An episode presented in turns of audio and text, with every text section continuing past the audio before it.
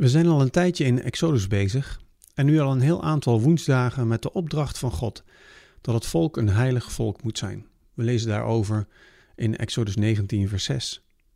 Je kan dus best al een tijdje over een paar woorden blijven doorpraten.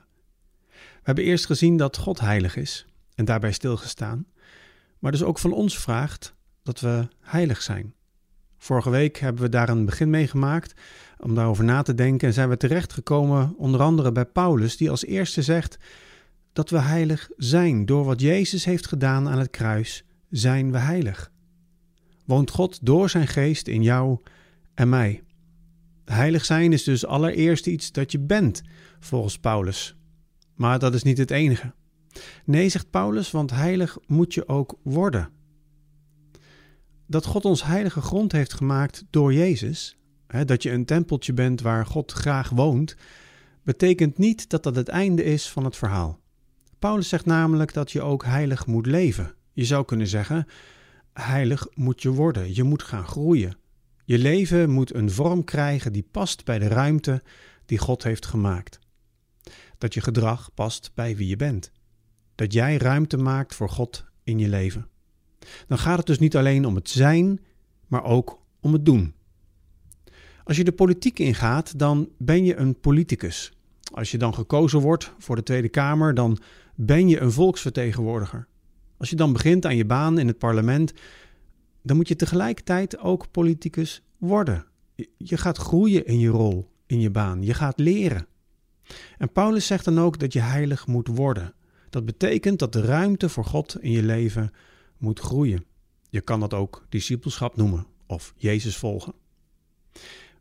Maar wat moet je dan doen? Nou ja, gewoon alle wetten en regels volgen en dan kom je er wel. Tenminste, dat is vaak het antwoord dat gegeven wordt. God geeft in Exodus, maar ook door het onderwijs van de Heer Jezus en de brieven van Paulus opdrachten. Dingen die goed zijn om te doen. En we kennen allemaal het liedje: hou je aan de regels, anders maak je brokken. Hou je aan de regels en kijk goed uit je doppen. En toch denk ik dat de nadruk van heilig worden net even anders ligt.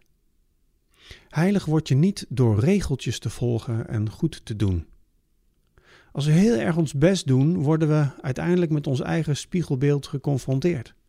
Ik kan heel erg mijn best doen om op Jezus te lijken en elke keer weer grandioos falen. Ik geloof dat echte verandering pas komt als je naar Jezus leert kijken.